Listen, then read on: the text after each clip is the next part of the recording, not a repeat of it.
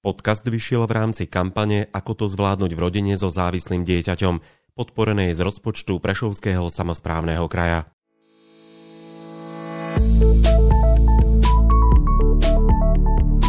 Závislosť nemusí znamenať iba to, že niekto berie tvrdé drogy alebo holduje alkoholu. Človek môže byť závislý aj nelátkovo. Ide napríklad o gamblerstvo, závislosť od práce, nakupovanie, závislosti spojené s kultom tela, ako je napríklad cvičenie alebo zdravé stravovanie. O tejto téme sa budem v dnešnom podcaste neziskovej organizácie Trojlistok rozprávať so sociálnymi pracovníčkami Karolinou Dopirákovou a Ľubicou Livákovou. Povieme si o tom, ako riešiť takýto problém, ak sa objaví v rodine. Moje meno je Maroš Černý a budem vás prevádzať dnešným podcastom.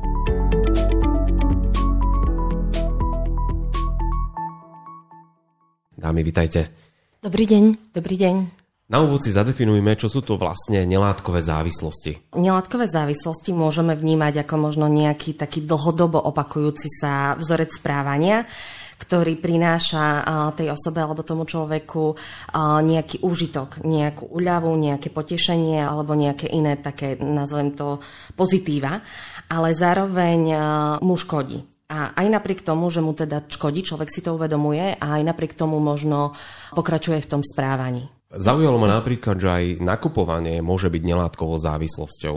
Ako sa to prejavuje? Kedy je to už nezdravé? Uh, áno, môže. Splňa to potom tie kritéria, o ktorých uh, hovorila teda Ľubica. Uh, problémom sa to stáva vtedy, ak sa človek sústredí výlučne alebo väčšinou na tú jednu činnosť, ak hovoríme teda konkrétne o tom nakupovaní, tak stále je tam ten cyklus e, toho nejakého závislostného správania. Človek nad tým uvažuje, dopredu sa nejak pripravuje, premýšľa nad tým, hľadá spôsoby, kde čo kúpiť, ako kúpiť, za čo kúpiť. Predtým, ako si ide niečo kúpiť, tak e, je, má veľmi také nejaké vzrušenie, hej, pociťuje také uh, nutkanie k tej aktivite. A keď si niečo kúpi, tak vlastne potom to zrušenie aj klesa. Hej, že potom prichádzajú výčitky, nespokojnosť, ľutuje, čo spravil a tým sa uzatvára ako keby taký ten eh, kruh tej závislosti. Ako tomu predchádzať? Nenakupovať alebo nemať tie výčitky a potlačiť ich z sebe, ak si niečo kúpim? Čo je veľmi ako keby dôležité je pri tých nelátkových závislostiach možno aj naučiť sa ako keby regulovať to správanie. Že častokrát hovoríme ako keby v rámci tých nelátkových závislostiach o činnostiach, ktoré sú súčasťou nášho života. Že napríklad to nakupovanie, tam sa nedá tak, že nenakupovať, lebo je to naozaj bežná činnosť v tom našom živote ale naozaj naučiť sa to nejak režimovať, regulovať, aby to naozaj nemalo nejaké tie dôsledky pre náš život. A ešte čo ja potrebujem také za dôležité zdôrazniť je, že pri tých nelátkových závislostiach hovoríme o tom závislostnom správaní. Hovoríme častokrát o škodlivom užívaní, o nadmernom užívaní, že tá závislosť naozaj už je tá diagnóza, už je to konečný stav a zároveň nie všetky tie formy alebo druhy závislosti sú diagnosticky ako keby uchopené. Sú diagnózou. Ak hovoríme aj o tom e, nakupovaní, tak e, problémom to je e, vtedy, ak ja nakupujem veci, ktoré nepotrebujem. Hej, toto je tam ten problém, že lebo ja keď uh, mám na to finančné prostriedky, ja to mám kde uložiť, ja to viem využiť, tak uh, a, a nikto ma na to neupozorňuje, nemám z toho žiadne dôsledky, tak no, to není problém.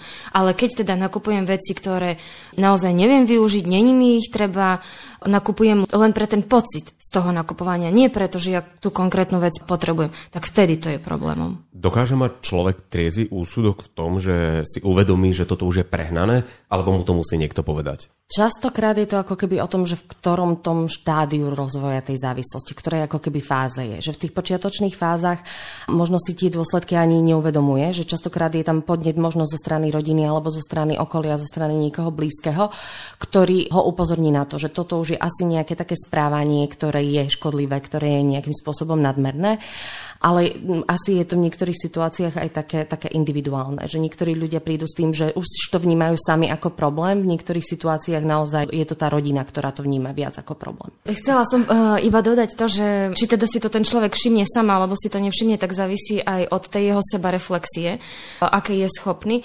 A takisto aj od toho, že pri tých nelátkových závislostiach treba, tak ako aj pri látkových, vylúčiť iné komorbidity. Hej, že môže to byť spojené s inými duševnými ochoreniami, kedy človek nemá nadhľad nad danou situáciou, kedy e, ten jeho úsudok e, nie je kritický, e, ten pohľad na svet aj na seba je skreslený a vtedy nie je schopný si uvedomiť alebo priznať ten problém. Hej, čiže asi aj tak. Aké sú tie znaky nelátkových závislostí oproti tým látkovým? V čom je rozdiel? Tak uh, vieme ako keby rozlíšiť niektoré také znaky, podľa čoho vieme posúdiť, že už sa tam nejaký ten problém rozvíja alebo už je nejakým spôsobom rozvinutý. A uh, môžeme hovoriť o nejakej takej zaujatosti alebo o dôležitosti. A to je to, že tá daná aktivita v tom živote človeka je teda tou najdôležitejšou aktuálne a človek možno nejakú tú pozornosť, ten voľný čas naozaj venuje práve tej činnosti alebo primárne tej aktivite nejak sa na ňu sústreďuje, aj tie myšlienky sú vždycky, vždycky zamerané na tú činnosť. Zároveň, čo je takým znakom, je, sú aj také zmeny nálad. To znamená, že človek možno využíva nejak tú aktivitu na reguláciu tých emócií. Napríklad, ak sa cíti smutný, nejaký frustrovaný alebo nahnevaný, tak využíva napríklad, ja neviem, stavkovanie na to, aby, aby sa cítil nejakým spôsobom lepšie. Ďalším je takým diskutabilným síce, ale že sa zvyšuje teda frekvencia. To znamená, alebo zvyšuje sa teda tolerancia a to je práve tá frekvencia, ten čas, v ktorom je tá činnosť vykonávaná, alebo to obdobie, že je dlhšie, je častejšie. Na začiatku niekedy možno Napríklad pri online závislostiach sa tej činnosti nejakému hraniu hier venuje hodinu, dve a potom už naberá na tom množstve a venuje sa tomu možno, možno aj celú noc. Častokrát je to spojené aj možno so zvýšenými výdavkami, že spočiatku naozaj investuje nejaký menší obnos tých peňazí a prechádza to do toho, že tie peniaze naozaj sú tie sumy ako keby vyššie. Potom je tam aj, nazvem to tak, že syndrom z odňatia, to znamená, že dochádza k takým zmenám nálad, ak tá činnosť nie je, ak ju nie je možné vykonávať. A častokrát e, je tam možno nejaká agresivita, nejaké panické alebo agresívne ataky, e, možno nejaké záchvaty plaču, záchvaty hnevu, e, nepriateľské správanie a ďalším nejakým znakom je taký, že konflikt. Ten môže byť aj vnútorný, aj vonkajší. To znamená, ten vonkajší je práve s okolím, práve sú to nejaké také problémy v tom, ja neviem, pracovnom živote, v škole ale zároveň aj ten vnútorný. To je práve to, čo hovorila aj Karolína, že po výkone tej činnosti dochádza k tomu, že človek eh, má výčitky, že cíti takú seba nenávisť naozaj, že sám si vníma ako keby, že je to zlé a hneva sa na seba, že zase to spravil. A posledným takým znakom je možno, možno relaps eh, a to je ten návrat ako keby k tomu problematickému správaniu a to aj napriek tomu, že človek sa snaží nejak eh, to správanie obmedziť, možno venuje menší obnos peňazí, menej času investuje do, tej, do výkonu tej činnosti, ale aj napriek tomu sa opakovane vracia k tomu výkonu toho závislostného správania. Prečo by to mal človek riešiť? Hovorili sme aj o probléme, že niekto chodí stále cvičiť, eh, dáva si pozor na to, čo zje a tak ďalej a ten človek na to povie, no a čo? Ja som spokojný. On si to takto povie. Čo to môže spôsobiť neskôr, kam sa to môže rozvinúť a k čomu to môže dospieť? Môže to v konečnom dôsledku dospieť až k tej samotnej závislosti. Hej? Že uh, už v takom tom celkovom klinickom obraze, že to splňa všetky tie diagnostické kritéria, ktoré sú už teda pri rôznych typoch eh, toho závislostného správania rôzne. Problémom je to, že keď sa pýtate na to, že prečo teda by to mal eh, človek riešiť, tak preto, že mu to narúša vzťahy pretože mu to narúša jeho sebaobraz, jeho psychiku, jeho fungovanie v spoločnosti. Narúša mu to vzťahy v práci, v škole prípadne. Ak sa to správanie už rozvíja, keď je to dieťa, tak zvyčajne je tam narušený školský prospech, školská dochádzka. Spánkový režim sa potom narúša. Hej, čiže u dospelých pracovný režim. To znamená, že môžu sa naštrbiť vzťahy v rodine, že ten človek nezie to, čo mu rodina navarí, zároveň nejde von s priateľmi, lebo vtedy má tréning, musí ísť odcvičiť a tak ďalej, že má fixné tieto, že nie je to už o nejaké disciplíne, ale niekedy o tom, že na úkor tých medziľudských vzťahov, ako ste aj vraveli. A je to aj o tom, že chýba radosť potom zo života. Hej, že tie aktivity mi vlastne v konečnom dôsledku už nerobia radosť. Lebo aj ak sa bavíme aj o tom jedle, tak uh, jedlo je tu na to, aby nám chutilo, hej, aby sme z neho mali pôžitok. A ja keď sa sústredím len na to, koľko toho jedla môžem alebo nemôžem zjesť, ktoré je zdravé, nezdravé, ktoré má koľko kalórií, tak ja z toho jedla ani nemám pôžitok. Ja by som ešte možno, možno dodala, že naozaj, čo je dôležité, alebo čo je takým tým znakom je, aká to má pre toho človeka naozaj nejaké dôsledky na tom živote živote a zároveň, že dochádza k takému ako keby zužovaniu. Že zatiaľ, čo niekde na začiatku má človek možno naozaj, tak ako sme sa bavili, že veľa kamarátov, baví ho škola, bavia ho nejaké krúžky, baví ho možno práca alebo akákoľvek tá činnosť, to spektrum tých činností je také bohaté na začiatku, tak postupne sa to naozaj tak ako keby zúžuje do toho, že tá pozornosť je venovaná len tej jednej činnosti. Ktorá z tých nelátkových závislostí je najviac rozšírená, ktorá sa podľa vás zo skúseností objavuje v rodinách najčastejšie? Ak si to zase rozdelíme tak nejak na kategóriu dospelých, tak tam zvyčajne sa stretávame s tým patologickým hradstvom alebo v súčasnosti aj s online hraním. U detí e, je, keď tak teda rozmýšľam nad tými našimi klientami a klientkami, tak e, zase sa to ako keby troška u nás delí. E, u chlapcov zvyčajne sa stretávame s tým online hraním hier, a u dievčat je typickejšie práve tie poruchy príjmu potravy, možno, že závislosť od mobilov, od sociálnych sietí. Hej, že také je to naozaj široké spektrum. To ma zaujalo, že závislosť od mobilov a sociálnych sietí, s tým majú mnohí rodičia určite problém pri svojich deťoch. Čo by ste im poradili? Ako sa to dá riešiť, keď je to zdravé? Mnohí rodičia nevedia, kedy tomu dieťaťu ten mobil dať, prvý mobil, či to má byť v 5 rokoch alebo v 10, aby zároveň v kolektíve nejak netrpel, že sa mu vysmievajú a aká je zdravá miera, na čo by mali dávať pozor. No problémom nie je uh, ten samotný telefón alebo ten internet alebo to jedlo. Problémom je to práve vtedy, ako hovorila Ľubka, keď sa to ako keby všetko zúži do toho lievika tej jednej činnosti. Hej, čiže keď máme dieťa a ono aj má telefón, aj chodí na internet, aj trávi čas na sociálnych sieťach, ale okrem toho aj sa stretáva s kamarátmi naživo, aj číta knihy, aj má koničky, aj športuje, Není to problém. Problémom je, keď sa tá pozornosť, ten čas sústredí naozaj na vykonávanie tej jednej činnosti. Vtedy je potrebné si to všimnúť.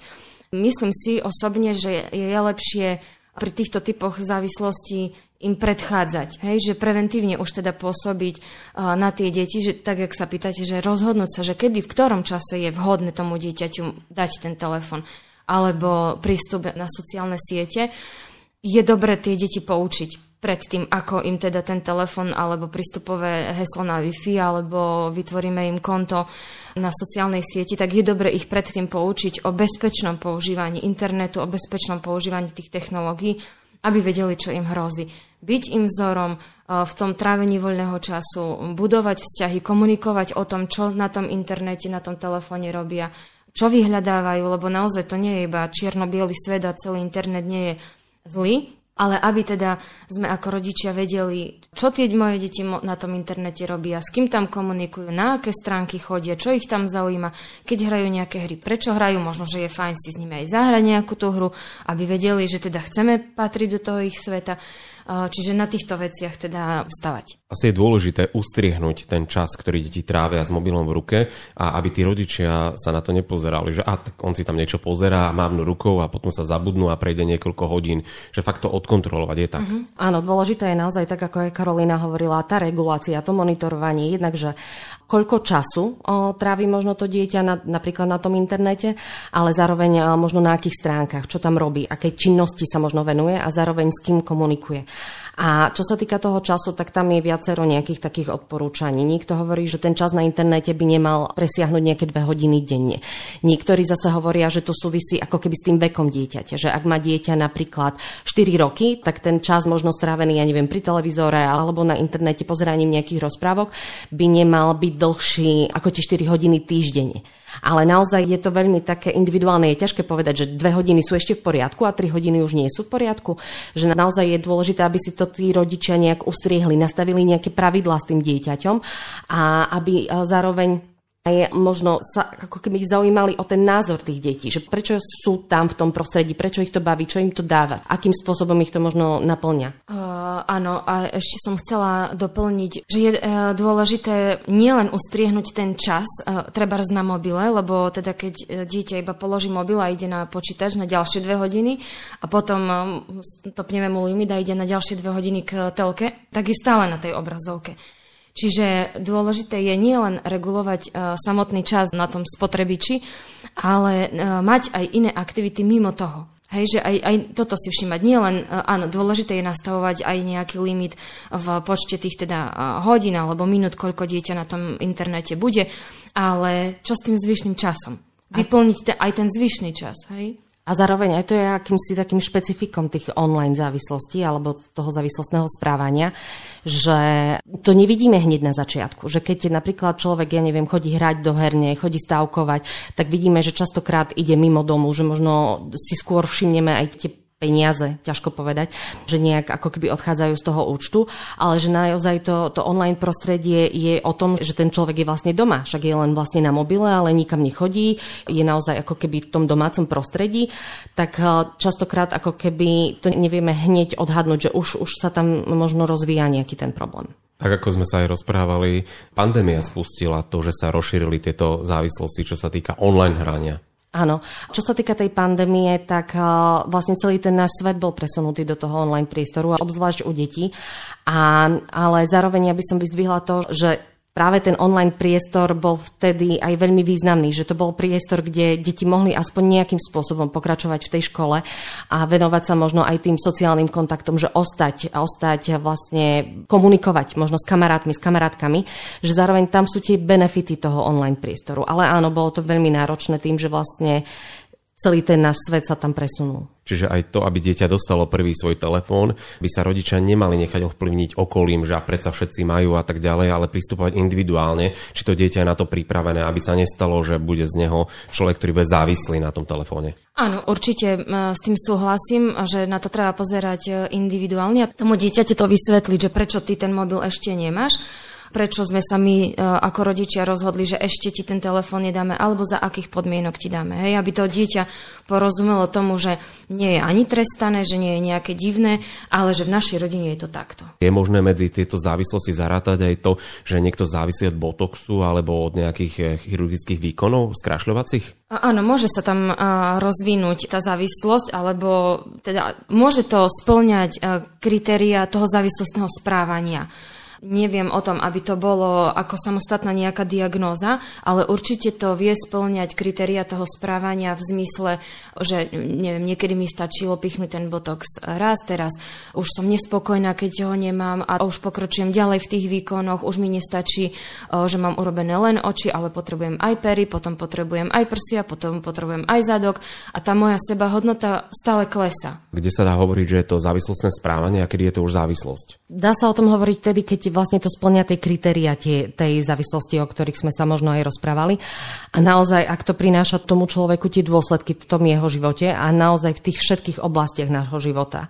A zároveň, ak sa možno celá tá pozornosť a myslenie a správanie sústreďuje len na výkon tej činnosti. Ja som to preto spomenul, lebo spoločnosť sa neustále mení a aby nemali e, rodičia alebo ľudia vo všeobecnosti možno zafixované, že to je len gamblerstvo, že to sú len automaty, ale že môžu byť rôzne závislosti. Tak ako sme vraveli, nakupovanie, to skrášľovanie, cvičenia, také veci, ktoré sa týkajú dnešných mladých ľudí. Áno, aj ešte keď ste sa pýtali aj na tie plastické operácie, tak problémom nie je samotné zase to, že chodím na tie plastické operácie a koľko do toho peniazy investujem, ale prečo ja to robím? Prečo toto potrebujem? akú potrebu si týmto sítim. Hej, že skôr ísť možno, že po tých príčinách a hľadať uh, tie dôvody, že čo ma k tej činnosti vedie a ako inak ja si viem naplniť to, čo hľadám v tej jednej veci. Jeden známy, ktorý pracuje s telesne a mentálne znevýhodnenými ľuďmi, povedal, že čím skôr sa človek zmierí s tým, že jeho telo starne a mení sa, tým je to lepšie pre ňo nebude mať tie vnútorné tenzie a nebude možno frustrovaný a depresívny, že nevyzerá tak alebo tak. Mm-hmm. Aj keď samozrejme sú niektoré e, defekty na ľudskom tele, ktoré si človek potrebuje dať zmeniť, vylepšiť, odstrániť niečo a tak ďalej, takže na to je to aj medicína. Áno, ak nám to pomôže k nejakej vlastnej spokojnosti, tak to vlastne nemusí prekážať e, nikomu. Len nech sa to naozaj nestane, že je to jediná vec, ktorá mi uspokojuje život. Aj zároveň ako keby to je o tom, že možno tá sebahodnota ani týmito vecami, ani tými plastickými operáciami možno nebude zvýšená, alebo že naozaj ten človek potom potrebuje, potrebuje to neustále ako keby riešiť inak a, a tým sa nejak zacikli do toho. Prejdeme teraz k samotnej liečbe. Ako sa nelátkové závislosti liečia? Čo robíte vy s týmito klientmi, keď k vám prídu? Aké sú tie jednotlivé kroky a aký je potom vo finále výsledok? Liečia sa podobne ako látkové závislosti a aj trocha inak. Ak hovoríme o tej samotnej liečbe, tak tá sa deje teda v zdravotníckých zariadeniach. E, môže prebiehať tak, ako aj látková závislosť, alebo ambulantne, alebo ústavne. Ústavne, ak ten zdravotný stav človeka už potrebuje aj tú zdravotnú teda opateru.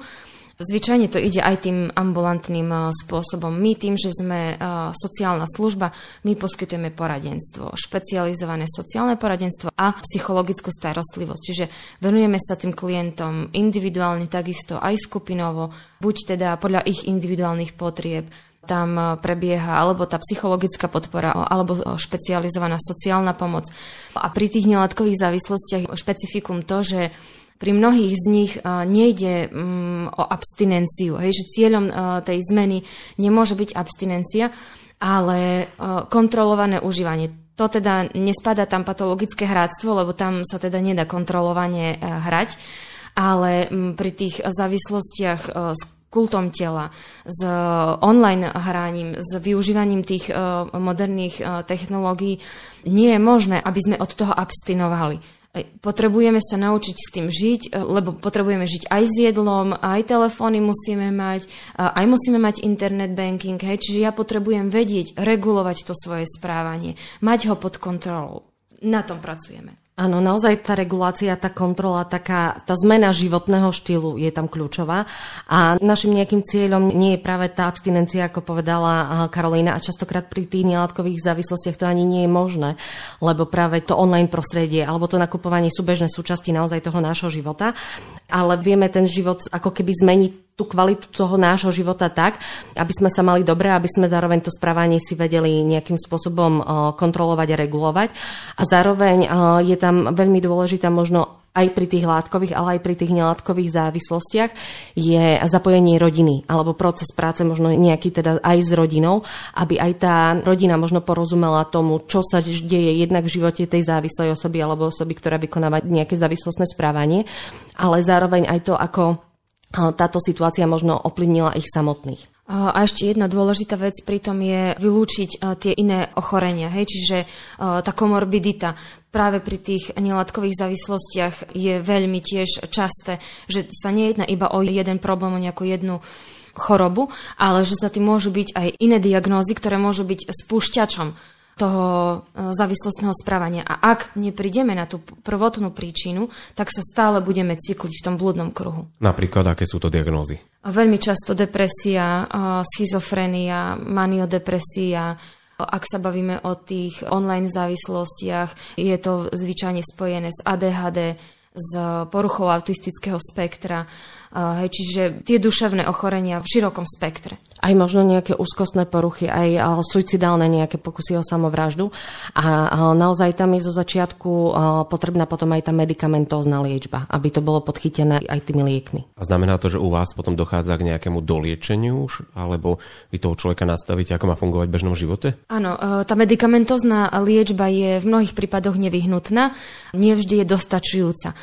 Zároveň je potrebná, ale nestačí. Hej? A tiež teda bez tých liekov by to ani nešlo. Čiže súbežne ten človek chodieva k vám. Áno. Hej, čiže je potrebná aj tá psychiatrická starostlivosť a k nám chodí teda na to poradenstvo. Aby sme odbúrali nejaké mýty, tak mi reálne povedzte, čo ten človek robí, keď tu príde. Akože zazvoní, viete, o koho ide, objedná sa, to si sadne a vy sa s ním budete rozprávať, takto? Uh-huh. Častokrát uh, teda klienti majú možnosť buď osobne prísť a zaklopať, zazvoniť, alebo potom telefonicky sa nejak objednať.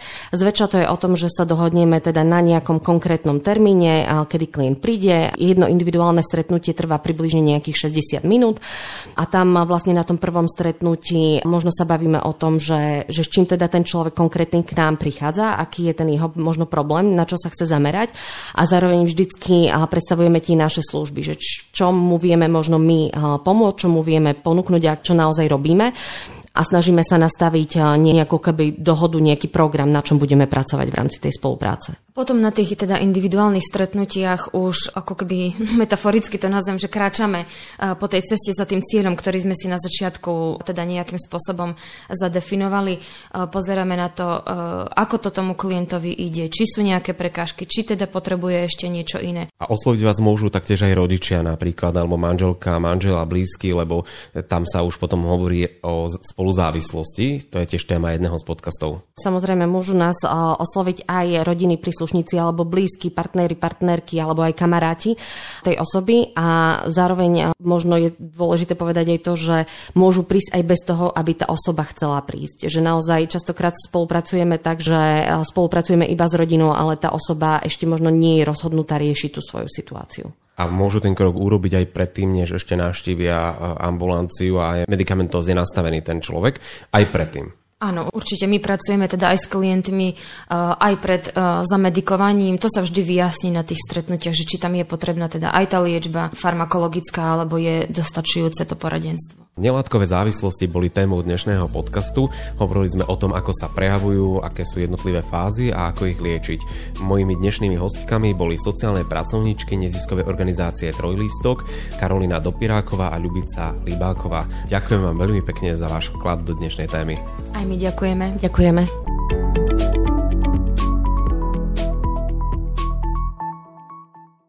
Podcast vyšiel v rámci kampane Ako to zvládnuť v rodine so závislým dieťaťom, podporenej z rozpočtu Prešovského samozprávneho kraja.